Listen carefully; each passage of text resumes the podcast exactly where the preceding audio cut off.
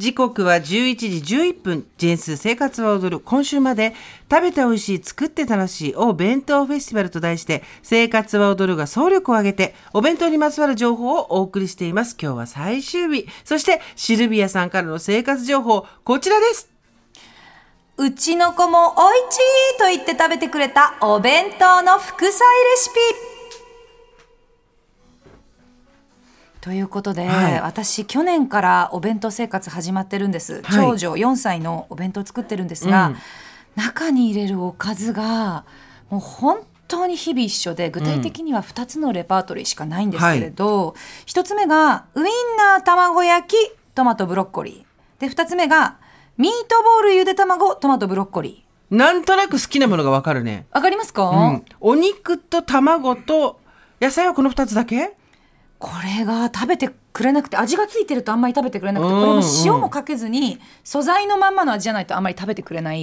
シンプル味付け味付けなし派っていうんですかね、うんうんうん野菜はそのまんまじゃないとなんか気持ち悪いみたいな子なので、うん。これに偏っちゃうんですけど。つまりこっちはいろいろバリエーションを出そうと思って作っても食べてくれないんだ。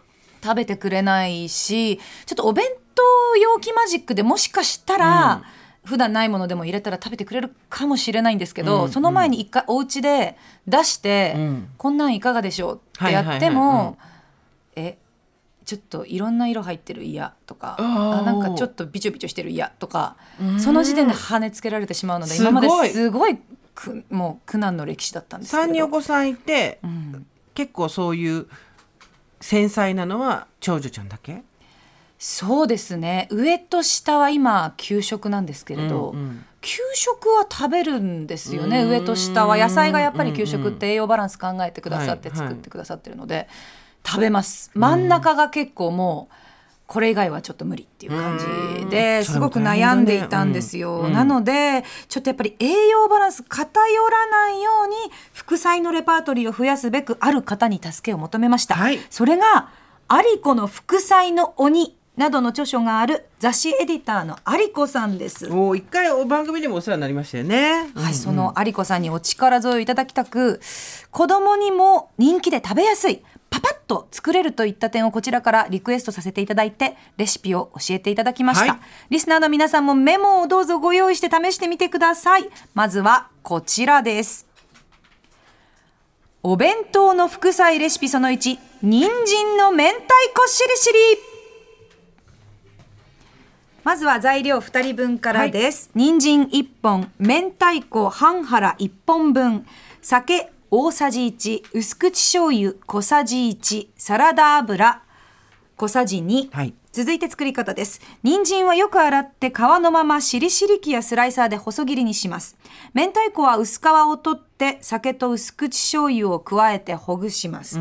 フライパンにサラダ油をひいて火にかけて温まったら人参を入れて炒めそして明太子も加えて汁気がなくなるまで炒め合わせたら完成ということで実際に作ってみたらまあすりおろすのにちょっと時間かかりましたけど、作る工程としてはうん5分10分でパパッといけました、明太子って一腹っていうのはあの2本分のこと言うからこの半腹っていうのは1本分のことなんだね。ですね。うん。でもさこれさ人参でしょ、明太子でしょ、ええちょっと私そのさっきのブロッコリーとええ。トマトからいくとハードルいきなり高くないですかと思ったんですけど。塩醤油族には、うん。あのちょっとハードルの高いレシピ有子さんこの後も出てくるんですけれど、うんうん。ちょっと癖のある大人が好きというかそうですよね。シンプルじゃないもののレパートリーが並んでいて、うんうん正直ちょっと手触れてどうしようかなと思ったんですけどこれがまた有子さんマジックなのか食べてくれたんですよ、えー。美味しいって言って。美味しいって言って？美味しいって言って食べてくれたんですよ。それすごいね。そうなんです。いや素なんか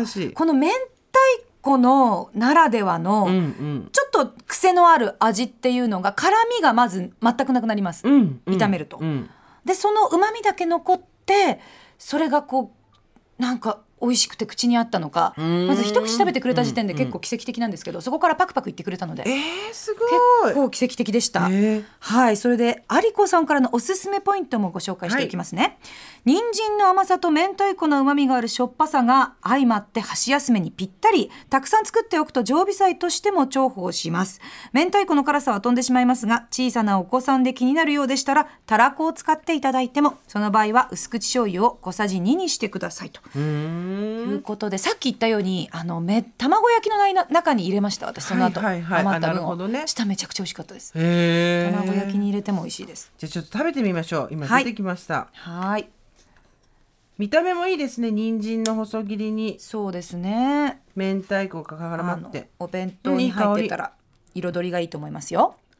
あ確かに明太子の辛みは飛んでるわ。飛んでて、明太子らしさも後からふわっと香るぐらいで、うん。初めにこう食感の良さがきて、はい。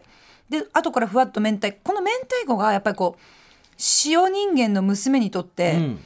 なんかいい塩味だったんでしょうね。やっぱりそこまで癖がなくてまろやかになってて、いつもの塩味に似てるっていう感じだったのと思うんですけど。ちょっと辛みが最後に残るかなぐらいだけど、美味しい、はい。えしかも思ったよりシンプルな味で。よかったね食べてくれて。2歳4歳5歳全員いけました。いやー素晴らしい、はい。そうですね美味しかったです。さあ続いてはこちらです、お弁当副菜レシピその2小松菜の梅のりあえ。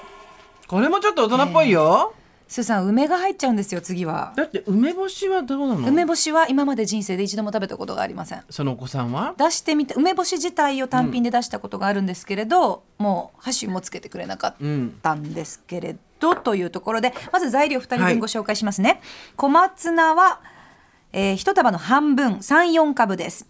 焼き海苔が2枚梅干しが1個梅肉ですと大さじ1です、砂糖小さじ1だし醤油小さじ2ごま油大さじ1塩適量です。続いて作り方です。沸騰したお湯に塩を入れて小松菜を根元から湯につけ中火で30秒ほど茹でます。ざるに上げて水気を切り冷水に浸して冷めたらしっかりと水気を絞って3センチの長さに切ります。梅干しは種を取り除き包丁で叩いてペースト状にします。ボウルに梅干しを入れて砂糖、だし醤油、ごま油を加えて混ぜ、ちぎった海苔を入れてざっくりと混ぜます。これで完成です。うんいただきますはい。これあのごま油の香りもすごく良くて食べ応えもあって酸っぱいっていうよりは結構コクを感じる副菜ですねやっぱりごま油がうんだいぶ酸味をまろやかにしてくれてるので、こちらもさっきの明太子と同じように梅が後からふわっと香るぐらい。そう全然梅酸っぱいって感じがないね。マスキングされてるのかしら。ごま油と海苔の相性って結構七難隠すというか、別にあの梅がなんじゃないんですけれど、うんうんその酸味が苦手な方にとってはやっぱりこうまろやかにしてくれて、うん。ちょっと大人の味に近づけてくれてこういどううでした？緑が苦手な娘なんですよ、小松菜とか葉っぱ系が。もともと苦手で、はいでもものすごい多分真剣に作ってるところを見てたからなんでしょうね、うんうんうん。なんか空気感で、ん。なんか一口は食べなきゃいけないみたいな空気感をなるほどなるほど4歳なりに感じたらしく、うんうんうんとりあえずまず一口パクッと言ってくれました。お。そしたら、うん。あ美味しいって言ってくれて結構食べてくれました、その後も。えーすごい、うん。信じられないね。で梅だから正直ちょっと諦めたんです、うん。梅なので、うんうん。梅はちょっと無理だろうなと思ってたんですけどやっぱ梅をそこまで酸味を感じなかったからの感か、うん。これならお弁当に入れてもいいよと言われました。すごい。っていうか有子さんがすげえ。ちょ有子さんが ハードル高めの調味料入れてらっしゃるのに、しっかり食べられる。すごい。でちゃんとなんかあのいつものトマト1個丸洗い、ブロッコリー茹でてそのまま入れるじゃなくて、なんか料理になっているっていう気持ちの罪悪感がこうない、ちゃんと料理をして お弁当入れたなっていうところでちょっと個人的な満足感もあるお料理でした。さあ有子さんからのおすすめポイントお願いします、はい。シャキシャキとした小松菜に梅の酸っぱさとごま油の香ばしさがよく合います。焼き海苔を加えることで小松菜からの汁水気を、えー海苔が吸い込むので、お弁当に入れても水気が気になりません。梅干しの大きさによって梅干しの量を増やしてもということでした。酸っぱいの苦手な人でも全然大丈夫だよねそんなに酸味本当に感じないですね。それよりやっぱりごま油の風味がうん前に来ますよね。面白い。さあ最後はこちらです。お弁当副菜レシピその3ズッキーニのマヨチーズ焼き。これマヨネーズは大丈夫なんですかお子さん？マヨネーズは今まで今までマヨネーズも苦手でした。ブロッコリーにマヨネーズかけるとそこの部分だけ残してくるようなお感じだったんですけど、ここでちょっと前の2つとは違って自分が賞賛を感じたのはチーズが入ってくるわけですよね、はい。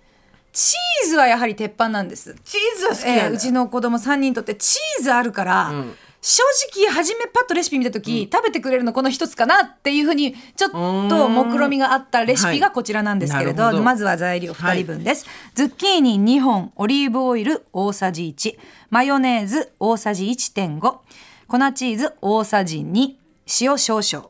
続いて作り方です。ズッキーニは1センチの割り切りにします。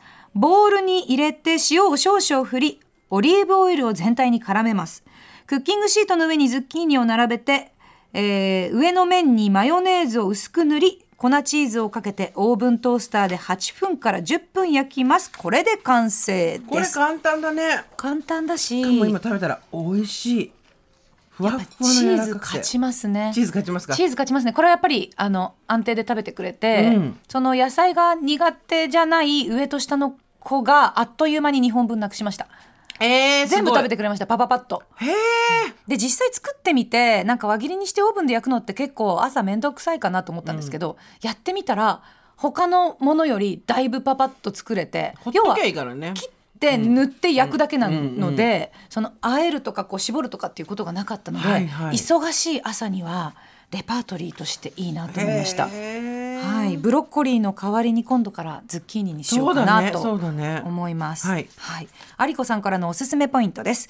マヨネーズと粉チーズをたっぷりかけてオーブントースターで焼くだけの簡単レシピ。